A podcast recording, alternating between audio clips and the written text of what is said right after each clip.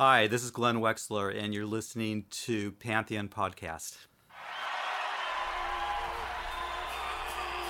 Pantheon Podcasts presents Deeper Digs in Rock, part of the Rock and Roll Archaeology Project. Music, culture, technology, and rock and roll. Now, on with the show. You are simply the best, better than all the rest, better than anyone, anyone I've ever met, diggers. Why? Well, because this is our 100th episode, friends. Uh, so I got to start with little Tina Turner. And of course, uh, I couldn't have done it without all of you. So, hey, you're simply the best. It's just simple. no business today, except to say find everything at pantheonpodcast.com. Uh, send tweets if you'd like, post on Facebook.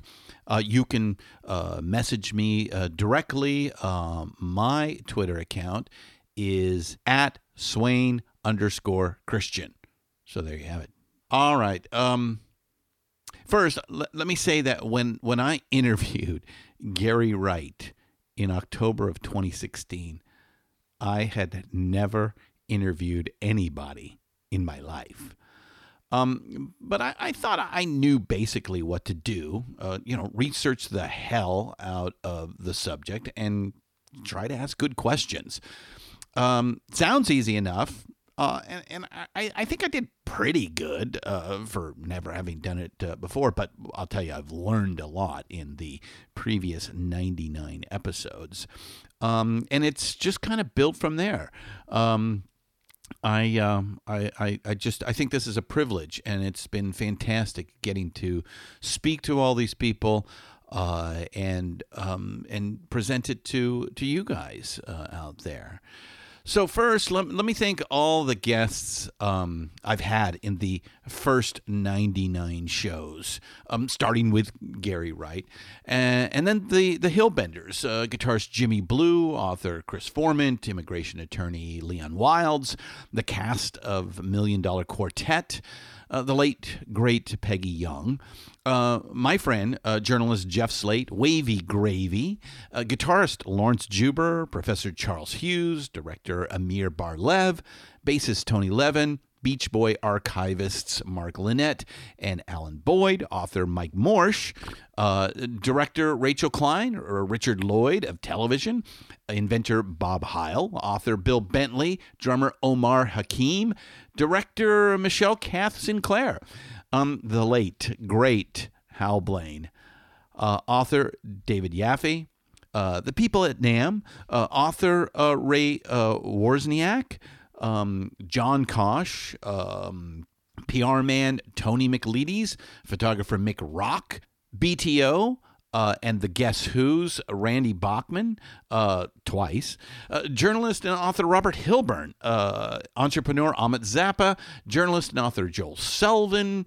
Uh, saxophonist Mindi Abair, uh, airplane and hot tuna guitarist Jorma Kaukonen, um, guitarist Wayne Kramer, author Stephen Hayden, Judas Priest guitarist KK Downing, Alice Cooper's bassist Dennis Dunaway, um, my friends and fellow podcasters Sonny Pooney and Stephen Michael, guitarist Dave Davies of the Kinks uh, industry guru Bob Lefsetz, author Adrian Hart, producer Shelly Yakus, uh, producer John Simon, author Saul Austerlitz, author Meredith Ochs, Ed Jurdi from the Band of Heathens, author Mark Blake, author Andrew Grant Jackson, drummer Hunt Sales, author and ex Apple Corps president Ken Mansfield, uh, Chris D of the Flesh Eaters, author and photographer Julian David Stone, music technologist and drummer David Frangioni, author and new Pantheon host Bryan Reesman, doo wop man Al Contrera,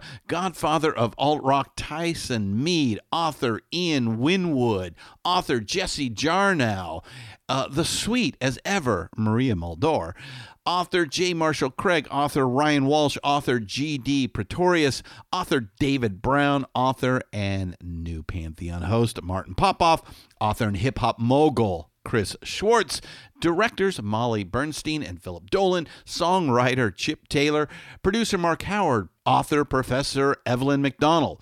Uh, executive Danny Goldberg, author Christopher McKittrick, author and drummer Will Birch, engineer producer Toby Scott, CEO of the Neil Young Archives Phil Baker, author Howard Sounes, podcast host Jake Brennan, singer Liv Warfield, Pantheon podcast host Ty Listen, author and publicist Dennis McNally, uh, to many uh, vocations to mention Michael Nesmith, author Holly George Warren, photographers Bob Gruen, author Taylor Markarian, singer guitarist Alan Clark, author Sean Smith, author Ryan Sheeler, and Josh Legg of EDM's Goldroom. Thank each and every one of you for coming on the show. I really, really appreciate it. Uh, I had some great times. I learned so much.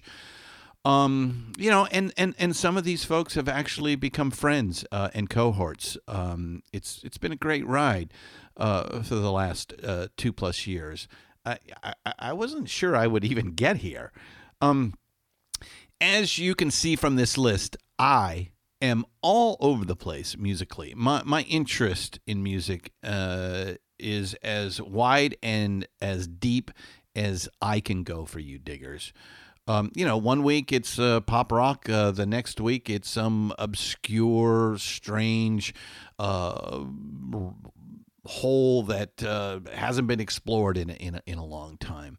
Um, you know, I, I take my Monty Python seriously, and and now for something completely different, right? Um, you know, a wide lens approach to understanding the subject of rock and roll fully. That that's what this is about. Um, along with my companion show, Rock and Roll Archaeology. Well, you know, when you think about it, um, actually, all the shows on the network are a university level curriculum of knowledge. Uh, spend a few years with us, diggers, uh, digesting all we have to offer and uh, earn a degree. Um, hey, we might might need to start a lecture circuit. Actually, there's some some live concepts uh, in the works. All right, l- let me also thank all, all, who have helped me get here within Pantheon Podcast. Um, you know, uh, first is um, uh, Peter Ferrioli, my my partner in crime, who does most of the heavy lift, booking the guests. Uh, Jerry Danielson, who does run the engineering department. Christy O'Donnell uh, and Leslie Barker, who have been doing the engineering. Uh, Richard Evans, who oversees my writing uh, Aaron Alden, who uh, helped uh, book some of the guests, uh, provide a space to record, make connections, all kinds of things. Uh, uh, also, Daryl Alber, the social media manager, who gets the word out to all of you. And of course, my wife, Amy Black, who has afforded me the opportunity to do this and is without doubt our biggest and number one cheerleader. All of you make the trains run on time. Well, uh, we made it to uh, to 100. Well, 99. This this is 100. Uh, so let's do it. Let's get to building uh, the show to 1,000.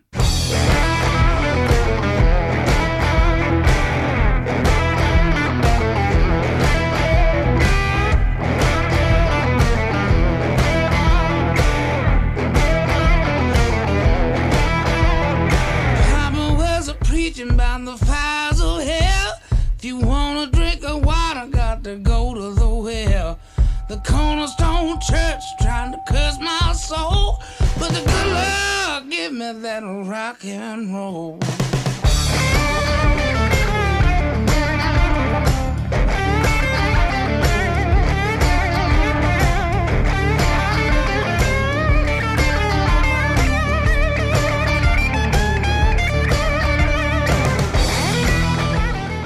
Today, uh, I have the chance to share another new kid entering the game. Well, he's been at it for a few years now. But he has a new album that is blowing up, and uh, we got the chance to speak to him about being called the savior of rock and roll. Uh, Marcus King is just 23 years old and uh, was raised in South Carolina and coming from a, a family dedicated to the blues. Uh, Marcus took all of that and then built on it to create um, uh, what I think is a new wrinkle. He takes uh, the blues, uh, a little country western, and blue eyed soul to get there. Um, he's a student, and that tells me we are just getting started with this kid. Expect a long career with this guy.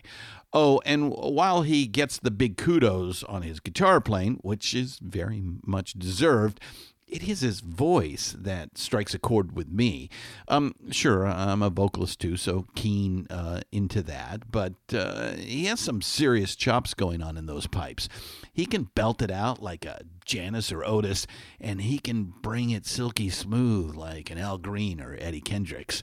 Um, he's a big draw in the jam band circuit, and that's no surprise with his kick ass band. But uh, now he has a solo effort uh, produced by Dan Auerbach of the Black Keys. And this sounds a, a bit different. Uh, it's a little more subdued, and the craftsmanship of the songwriting is really beginning to show. Um, there are some good cuts on this album. Obviously, The Well, which we played at the top here, is a kick ass uh, out the gate song uh, with uh, "Say You Will" uh, there as well. Uh, "Wildflowers and Wine" is a is a personal favorite, and his "Beautiful Stranger" and "Break" highlights that softer vocal I'm testifying about. Um, "One Day She's Here" is a great groover, while "Too Much Whiskey" uh, reveals Marcus's uh, long-held country and western roots. Um, I can imagine a show with Marcus King is a barn burner, and he has all the elements to uh, tell us a story throughout an entire show. Big openers, kill on the guitar, um, hits the big notes, brings it down, and uh, you know, full in, full on fireworks at the end. A must see. Okay, enough of me and my shit. Uh, for our 100th episode, I give you the rising star, Marcus King. She was surrounded while she was alone. When in my house become less of a home. She was so tired, but her eyes remained open. So much to say, but her words remained unspoken. Weep not for me, for my mind will hold no peace. Carried so much weight. Nobody knew till it was too late. In.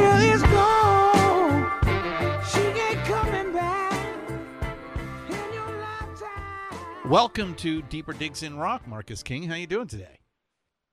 Yeah, I'm doing great. Thanks for having me. Of course, of course. So I, I, I, know this is a ridiculous question to start with, but you know, how does it feel to be the savior of rock and roll? I don't, uh, I don't know about that. I do, I do like playing rock well, and roll though. Well, may, maybe you, Sturgill Simpson, and Chris Stapleton. It could be the, the, you know, the, the, the Father, Son, and Holy Ghost, huh? I'm, I'm honored to be uh, named along with those guys. Yeah, yeah, yeah. You're uh, you're very quickly making a name for yourself uh, out there, and uh, we're excited about that. Uh, you uh, you play a mean guitar, and you uh, you come with a very interesting voice. So we we look forward to all that you have to offer, and we'll get into that here as we go along. So you know, I usually ask about um, music in one's life, but you come from a long line of musicians. Your father and grandfather were pretty well known blues guitarists So I, I kind of know the answer to that one. But um, you know, definitely you were born to it. But but since blues was the family tradition, you know what what I want to know is what was the first record that you found all on your own away from the, the that family tradition? Uh, man, I'll never forget it. I found a a copy of Robin Trower, uh, Bridge of Sighs. Oh yeah, uh, okay, yeah. Found a secondhand shop, and I thought uh, this was awful interesting. And uh, it sure enough was. So it was the it was the guitar playing that got to you first. Yeah, absolutely, man. I mean, ever since I I can remember, I was working on something. My grandfather was a player, and my dad, you know, just like you mentioned, is he was always around. And my grandfather was really uh, big into Chuck Berry and Chet Atkins, that kind of stuff. Yeah, the original Like rock and rollers. Travis. Yeah. Yeah, and he played a lot of country and western music, and that's what we'd listen to. And my dad was, you know, uh, more on the Allman Brothers and uh, groups like that. Yeah, and it sounds like you you got a little bit of all of that in uh, in that uh, that gumbo that you're cooking up. I mean, I, I appreciate you saying that, man. That's how we, that's kind of how we look at it every night. We like to just look at it like a gumbo, and we're just stirring the pot. Yeah, I mean, eh, well, isn't that you know the how music uh, and and most art uh, progresses is you know you you take uh, the ingredients from the past, uh, sometimes a lot, sometimes a little, uh, you mix it together in a new way, and that that kind of creates a new sound. Uh, yeah, uh, that's what we. That's how we kind of feel. You know, we don't. We've never really been able to categorize ourselves, so we know what to call ourselves. So we're just kind of hoping that if we keep doing our thing, that somebody will come up with something catchy to describe a catchy name. Oh, I'll go working on that for you uh, here. But uh, yeah, yeah. I mean, there, you know, there's elements of, uh, you know, obviously, uh, you know, kind of starts with the blues, and uh, you know, most of this music that we all love and listen to, you know, starts with the blues. But yeah, there there are elements of R and B. Uh, you know, I hear Otis and Solomon Burke in uh, in what you're doing there. Uh, you know, you mentioned the Allman Brothers, uh, and I think there's a bit of a connection there for you as well. Uh, and um, uh, you know, so you have that southern rock thing going on, but yeah, there's some some you know elements of country western. I I, I think uh, you're you're really interested in you know the storytelling uh, aspects of, of country western. That seems to come out in your uh, your songs as well. Is is that is that kind of your go to when you when you sit down to write lyrics? Man, I've, I've never sat down um, with a preconceived idea of what kind of song it's going to be. You know, I kind of allow the, the song to speak for itself, Mm-hmm. and uh, lyrically, anyway, that's how I approach it. You know, I just, however that song needs to come out, is how it's going to be. But uh, a lot, along with a lot of the, the storytelling, uh, just like you mentioned, yeah, the country and western aspect of it kind of shines through a bit more. Yeah. Yeah, yeah. Uh, so so you start off almost always with a tune, uh, probably plucking away on the guitar, and uh, and then you let it breathe, and then you kind of try to figure out what's what's the song saying to you, and how how the lyrics would fit into that. Is that is that about right? Yeah, I mean that's one way to put it. You know, it, it's all, it really always varies uh, as far as how I'm writing or what comes first. You know, sometimes the melody may get stuck in my head.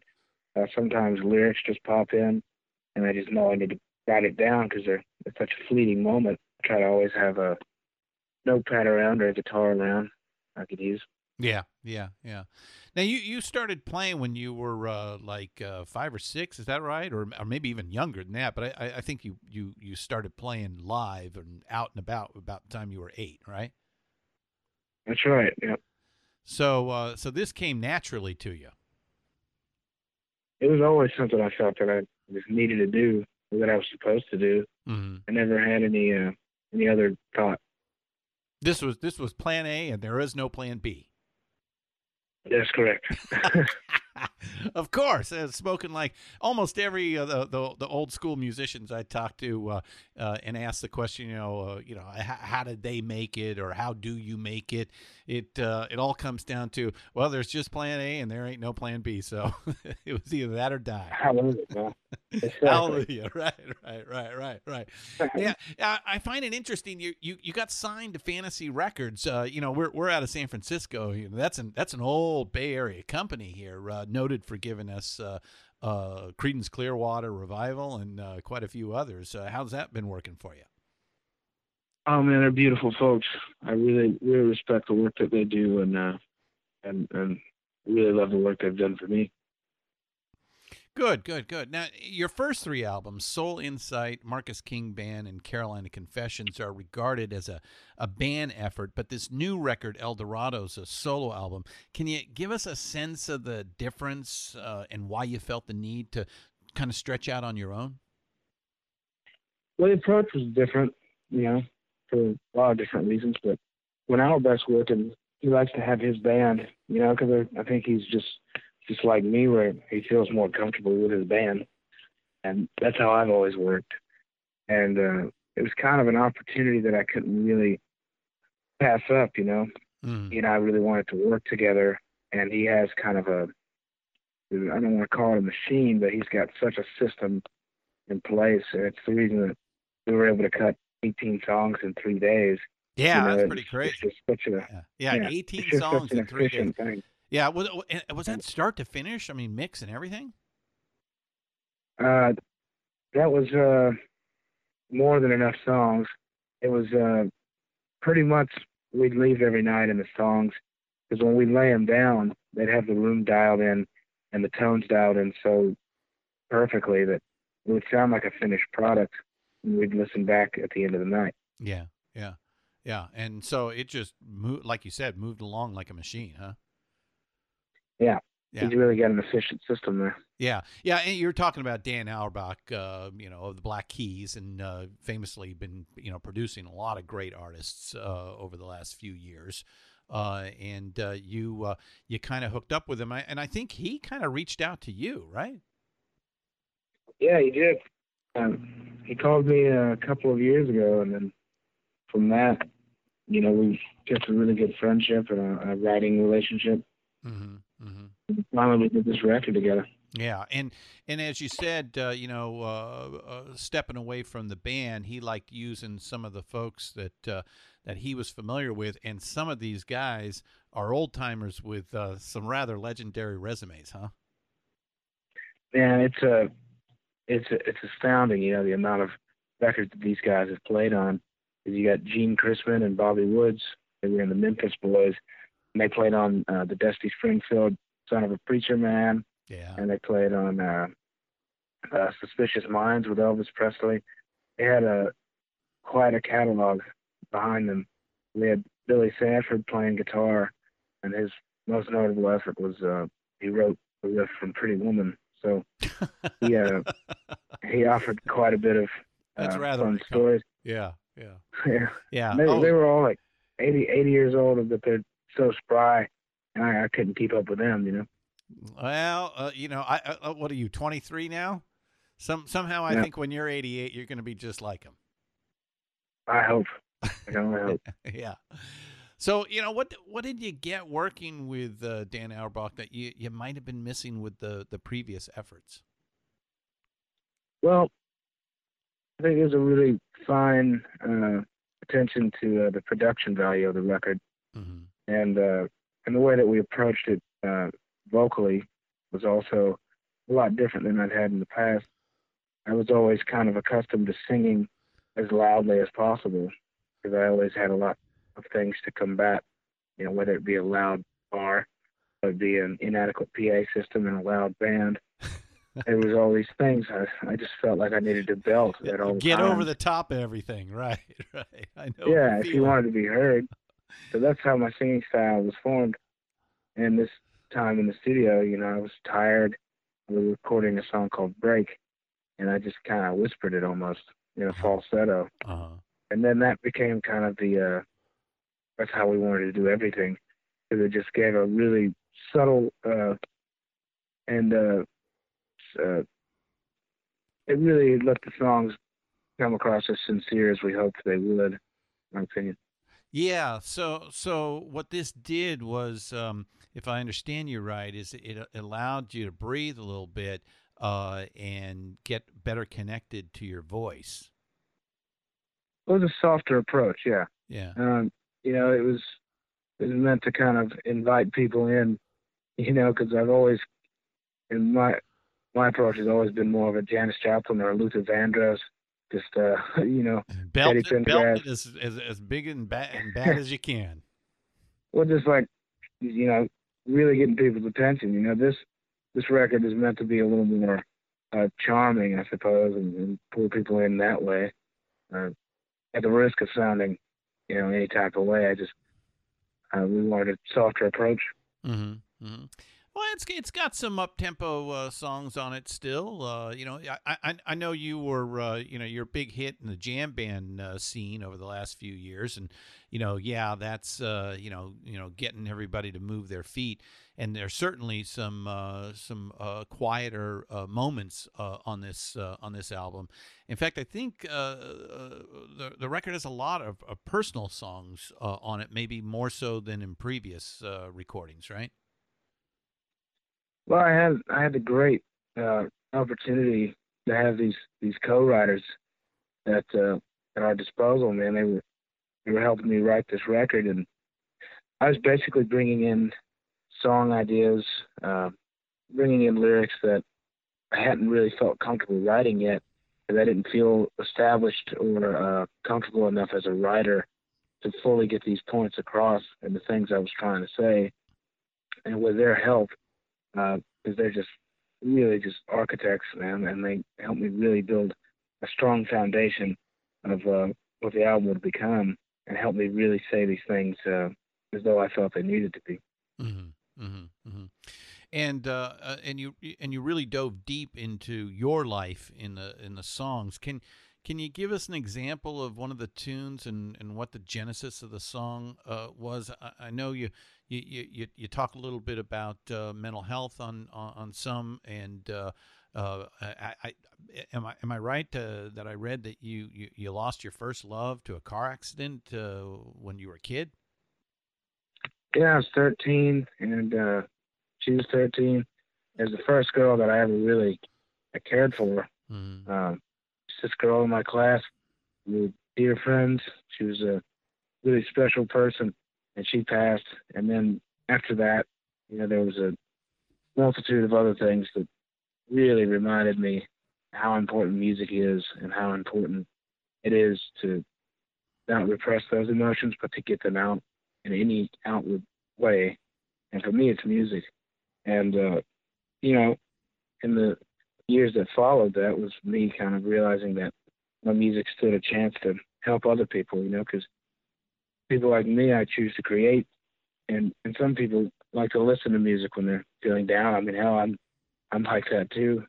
Music can help you get through things, and uh, it it makes me feel like I'm I'm doing something a lot larger than myself, and music uh, really is a healing property. So uh, it helped me. And on this record, you know, I, I try to be as sincere as possible, and it's the only way I know how to create is to just to be vulnerable and uh, transparent. Hello, Pantheon podcast listeners. Christian Swain here to tell you more about my experience with Raycon earbuds. Our family now has three pairs of Raycon earbuds around the house, and my wife just grabbed a pair of the Headphone Pros to replace some headphones from a company that was double the price. And yes, she loves them. Now, if you haven't pulled the trigger on a pair of Raycons, or even if you have, but you're in the market for another pair because they're just that good, well, now is the time to check them out because they just launched their upgraded model of the best selling everyday earbuds. With Raycon's upgraded everyday earbuds, now you also get active noise cancellation, ergonomic design, and multi point connectivity that lets you pair with two devices at once. New quick charge function, three customizable sound styles, plus awareness mode. Available in a variety of vibrant new colors to complement any and all skin tones. I even have a pair of earbuds in a cool green color. I have tried just about every earbud known to humankind, and these Raycons are fantastic. Seriously, if you've been wanting to check out Raycons, there truly is no better time. You're going to ask yourself why you didn't check them out sooner, and Raycon offers a 30 day happiness guarantee. So, what are you waiting for? Go to buyraycon.com slash Pantheon today to get 20% off your Raycon order, plus free shipping. That's right, you'll get 20% off and free shipping at buyraycon.com slash Pantheon. Buyraycon.com slash Pantheon.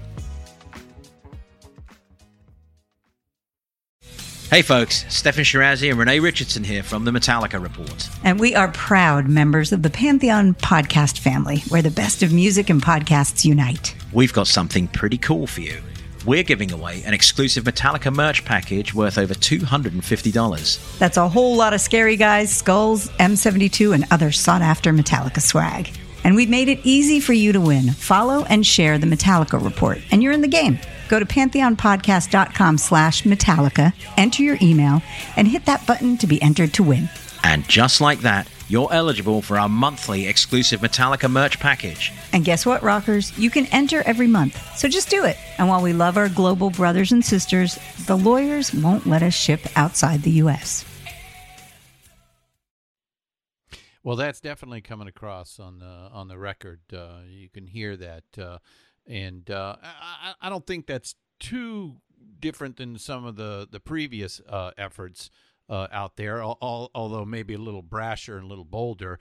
You know, I, I, I think you're, you're you're kind of an internal uh, thought guy, uh, maybe maybe even a little a little introverted, and this allows you to like explode out of yourself, wouldn't you say? I think that's a great way to put it, man. You know, I'm I've always been pretty to myself and uh, introverted, like you said, but um, throw a throw a, throw a Gibson 335 in your hand and put you on stage, and uh, a wild man comes out. it's a it's a different it's a different feeling, man. I'm I'm much more comfortable there than I am anywhere else. Uh, I, I know what you mean. I know what you mean. It uh, for some reason it uh, it allows uh, some form of freedom that's kind of hard to explain to people. Uh, you know, but uh, you know, it, it, it, at the same time it's it's creating this connection and uh, and feedback uh, with the audience, both both on record and, and certainly live, right? Yeah, you know that's all we can really hope for is to to resonate with the audiences and people are listening to what we have to say, and it's a it's just a blessing to be able to do it. Yeah, yeah. So does it does it feel different out on the road with this album? I, I, I'm I'm guessing the crowds are getting a little bigger, and obviously the press is paying more attention. Is that feeling okay to you? Man, it's feeling great. You know, I mean, we're just I'm personally just really happy. I've uh, I just try to stay as true to myself, and you know, I feel like people are starting to pick up on it, and uh, I just feel so blessed to be able to do that. And I'm just doing what I love, you know, and people are starting to pay attention, and uh, I feel really, really good about it. Yeah, you know, it sounded like you, now you you you've been on a lot of legendary stage stages. In fact, I think you just played the Fillmore here a couple days ago in San Francisco. Um, but I can bet the one that sticks out most to you is the Grand Ole Opry. Is that does that sound about right? Yeah, that was uh that was incredible. Um, I just uh, my grandfather, like I said, was a country and western performer, and his goal was always to, you know, play the Opry stage, Opry. yeah, play the Ryman, right? Yeah, yeah. And he was a, uh, he was. He never know, got to, huh? No, I didn't. So I did that one for him. Is he still around? Yeah, he passed when I was about fourteen. Oh man, that's too bad. I'm sure he would have loved to have seen that. Oh, I felt that he was there with me. Yeah, yeah, yeah. That I'm that I'm sure. I'm sure. So, uh, you know, I mean, you're you're growing so quickly. When when are you going to be headlining Madison Square Garden? um, well, I know we'll we'll be there for the first time uh, later this year uh, with, with Chris Stapleton. That's right. You're go, you're going on the road with Chris Stapleton, right? Yeah, so that that'll be our first time playing there. But uh, uh, headlining, I think that may take a little while. yeah, still, still, you get to you get to stand in there uh, that hollowed hall. Uh, that's that's pretty cool. That'll be fun for you guys. Man, talk about is, is it just the two of you, or is there anybody else on that bill? Uh, I want to say that Yola would be playing first to three on that gig. Wow, what a what a show! What a show! I, I might have to figure out a way to get to New York City for that one. So, Hey, I want to I, I want to talk a little bit about your equipment for our gearheads out there. So, I, think you're you're using a Gibson ES345 into uh, an English orange amp, right? Uh, yeah. So the the orange amp that I'm using is uh, actually a, a design that was made here in America. Um, and and it was designed down in Atlanta because I, I kind of gave them some notes. I said I want a little closer to Fender circuitry with six L six tubes in it, and uh, I just want a really simple build, you know, volume treble, and uh, they obliged, man. It was a it's a great sounding head, and I'm also running that stereo with a, a Fender Super Reverb. Oh, you are with a, a Fender uh, Super. Okay, on the other side. So, uh, what what drew you to the to the orange amps? It's kind of unusual to see that uh, uh these days. Um, well, I mean, we when we started touring overseas, so I I was using uh, some boutique amps here, mm-hmm. and um, you know, it was a small uh, company, and um, we'd always have to send it back to the small town, and it uh, to get. It's really hard to. Yeah. Yeah, you know, when we went overseas, we just always used Orange because they had they'd been wanting to work with us for a while, and uh, finally, I, I we were over there for a while, and I got used to them, and uh, you know the the uh, convenience factor of knowing if if one gives out, you know, there's a backline company or or they'll send us another one. Right, right. Oh, yeah. So that makes mm-hmm. it easier. So, so it was it was a a, a practical reason uh, more so than a sonic reason. Although you worked with them to eventually to to have them build exactly what you wanted. Yeah, and uh, they worked really closely with me on that, and uh, we uh, came up with a really great build that I'm proud of. Yeah, yeah, yeah. It creates a, you know along with that uh, that semi hollow body, it creates a a, a great tone uh, out there. And I think your your Gibson is an ES three forty five, and and I understand that uh, that's got a special story to it. Yeah, uh, it was my grandfather's, and one I'm using right now is a replica that Gibson made with me, and uh, they they really uh, Jim Lillard at Gibson. This is before uh, the Memphis plant uh, uh, ceased to be there, and I left it with Jim Jim Lillard for a couple of weeks, and he really just got to know this guitar and and made a really really ace uh, replica. Mm-hmm, mm-hmm, mm-hmm. So so it's a replica of your grandfather's guitar. Uh, but you, I think you did get your grandfather. It was lost, and it and it, and and somebody got it back for you. Um, what uh, so there's stories there within that. So um, my grandfather's guitar has always been in the family. It's it's never gone missing. But uh, there was a guitar that was close to me as a kid, and uh, it was given to someone else in the family, and I just assumed that it was gone forever. You know. Yeah. I never thought I'd see it again, and my father never realized how important that guitar was to me. And it's just it's just the first memory I have of an instrument that was this guitar. And they, they reclaimed it for me and they got it. And it was a housewarming gift. And it was an Epiphone Eldorado. And uh, being reconnected with that guitar was partially what led me to naming uh, my album the album Eldorado. Eldorado. Okay, all right. That, so that's what that, I was going to ask. Where where did the name come from? And now we know came from the guitar. Oh, very cool, very cool. Now, yeah, now uh, you know everybody talks about your guitar skills, and uh, uh, to me, it's you just you got this great voice. Uh, you know, you can, as you said, especially in the earlier albums, uh, you know, belt the shit out of it, uh, uh, Janis or, or Otis or somebody like that. And and now you've got this sweet falsetto.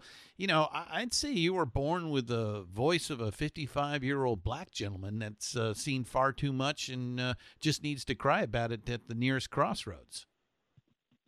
that's very that's very kind of you, man. I uh, I think a lot of it is attributed to uh, when I was a kid. I, I took a long time, uh, not a long time, but I, I made a concerted effort to listen to less guitar players. Because what I saw happening, you know, from an early age was I saw a lot of, a lot of cats kind of becoming just watered down versions of their favorite players, you know, oh. and uh, things were starting to become a little diluted to my ears, and I didn't want that for my playing, so I decided I want to catch inspiration from other places.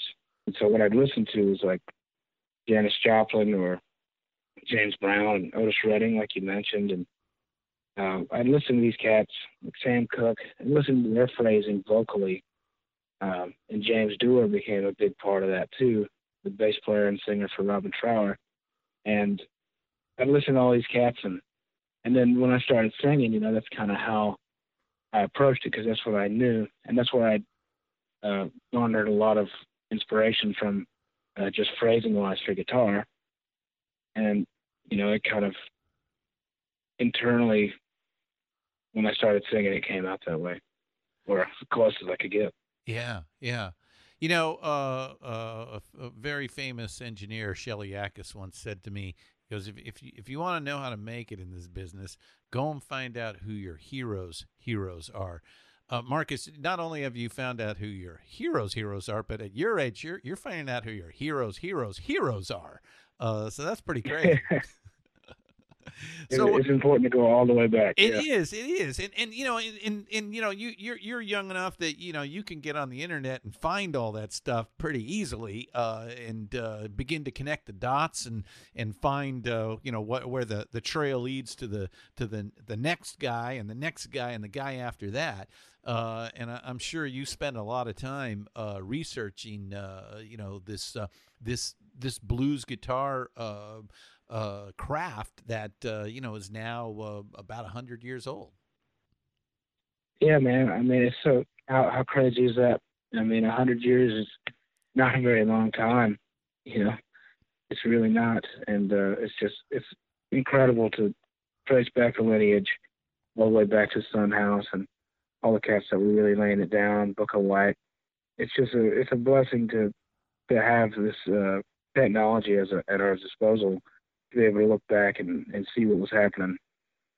Yeah, yeah, it's and it's it's great to see uh, you know a young kid like you, uh, you know, go to that well and and then find something new because uh, that's the hard thing today. Uh, you know, sonically especially.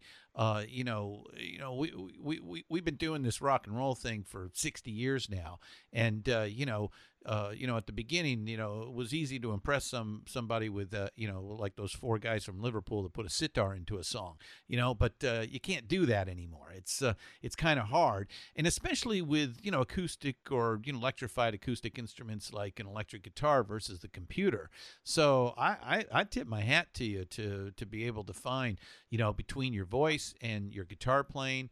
Uh, this kind of really interesting, cool sound. I mean, you know, when I started listening to you, uh, you know, I, I immediately uh, started humming your tunes. So you you must be doing something right. oh man, I appreciate that. Uh, we uh, we just like to play. That's yeah, about as that's, simple that's, as I can put it. Yeah, every day. All right, so so okay, you know, where do you see yourself when you get to be the uh, said fifty-five-year-old Marcus King?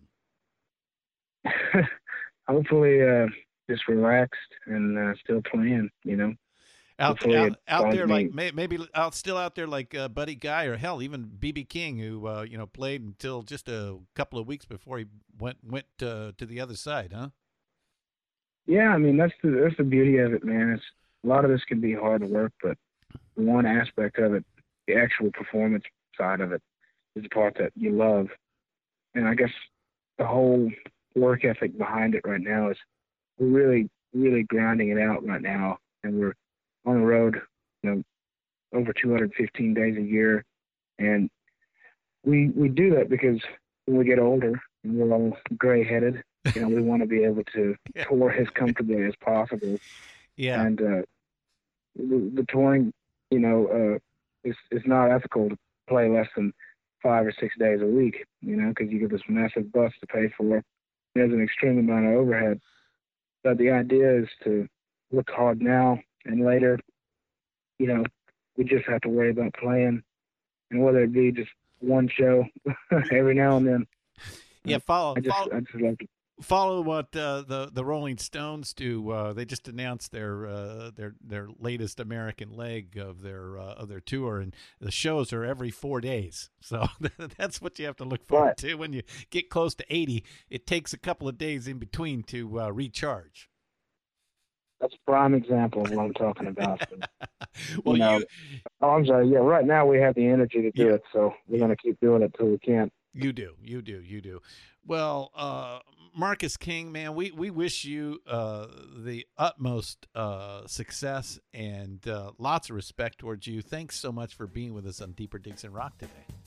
Thank you so much for having me. It was a pleasure.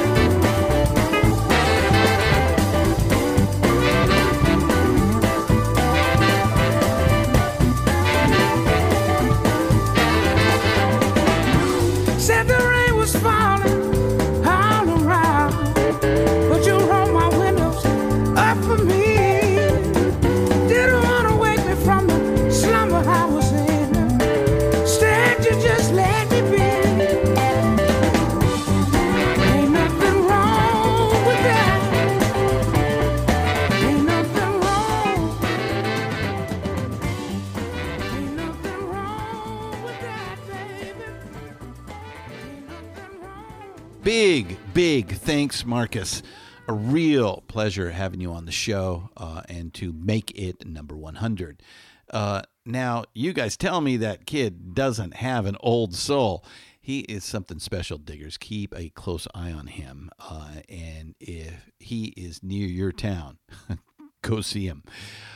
Uh, at least go out and get El Dorado, the first solo album by Marcus King. And of course, find all the Marcus King band tracks, all available wherever you get your uh, tunes. Okay, so um, thought of the week is that maybe there is some life after all. Not not bad for episode 100. Um, you know, see the Who, which we spoke to, uh, now uh, Marcus, uh, and up and coming rockers in a show that you'll you'll hear in a few weeks um, uh, from a duo called Bones UK. Are maybe giving me hope that uh, rock and roll just might be making another comeback. Yeah, it's coming back from the dead like a fucking zombie. Uh, well, will it be enough to make the Billboard pop charts and become something worth talking about uh, to the casual listener? I, I don't know. Um, but it sure seems like something very cool is bubbling just beneath the surface. Just when you think rock is dead, it seems to show at least a little life and actually has returned bigger than ever in the past. I'd uh, I'd be really surprised if in the next few years we are talking about some new golden age of rock and roll. But I do think it may be more interesting today than it has been for for a long while.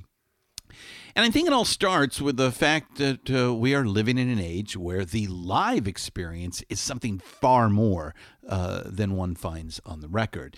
Um, it is certainly here where rock can exceed some of its competition. Uh, if you want to see something that is ballsy, big, and authentic, I'm not sure other music forms can beat the rock and roll experience. You know, sure, pop princesses with their huge tours and dances and all that special effects are, you know, pretty spectacular, but mm, rather soulless. Uh, Hip hop is street level.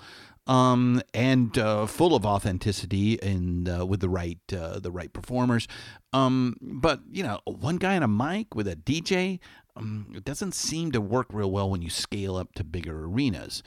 Um, but getting three, four, five, or more highly trained musicians on stage working together is a sight to be seen and a sound to be heard. Uh, it still rattles your bone and punches you in the gut, especially if the artists up there are authentic and really trying to do something different. You can't beat it. Um, it's still the most democratized music around. Anyone can do it with about three chords, and you can go from there. Uh, Marcus King has all of that in spades. Uh, okay, happy 100th episode to me. Uh, we will get back to regularly scheduled programming next week. Uh, please come on back and help me get to episode 1000. Until then, as always, for 100 now, keep up the rockin'. wildflowers and. Scratchy record plays in the background. of our lives. We're still here dancing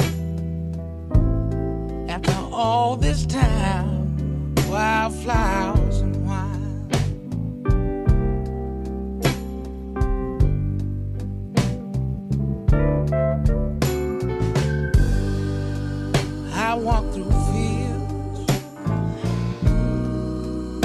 evergreen, a golden sun like I've never seen.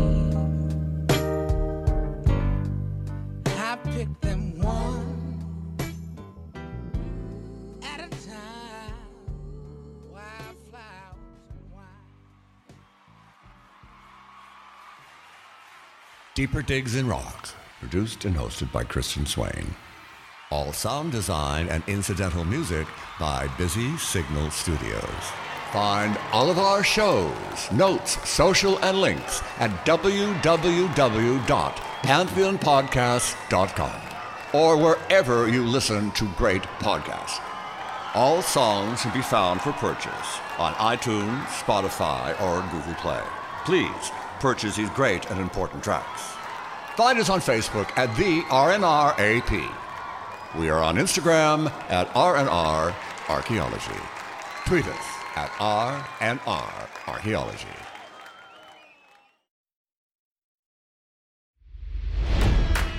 It's NFL draft season, and that means it's time to start thinking about fantasy football. FantasyPoints.com features industry leading experts and prognosticators using proprietary hand charted data to help you score more fantasy points. FantasyPoints.com is the place to go for whatever kind of fantasy football you play. Whether you play fantasy football, daily fantasy sports, or do a little bit of everything, Fantasy Points has the meticulously researched content to guide you to victory. And why wait for the fall? Fantasy Points also covers the new spring football league, the UFL. Join the guru, John Hansen, Scott Barrett, Joe Dolan, and other massive names in the fantasy football universe with an exclusive offer. Use code Pantheon for 15% off any fantasy points package, including the all in package, with access to every article, tool, and data nugget that Fantasy Points has to offer. That's fantasypoints.com and code Pantheon for 15% off at Fantasy Points. Fantasypoints.com. Code Pantheon. Score more fantasy points.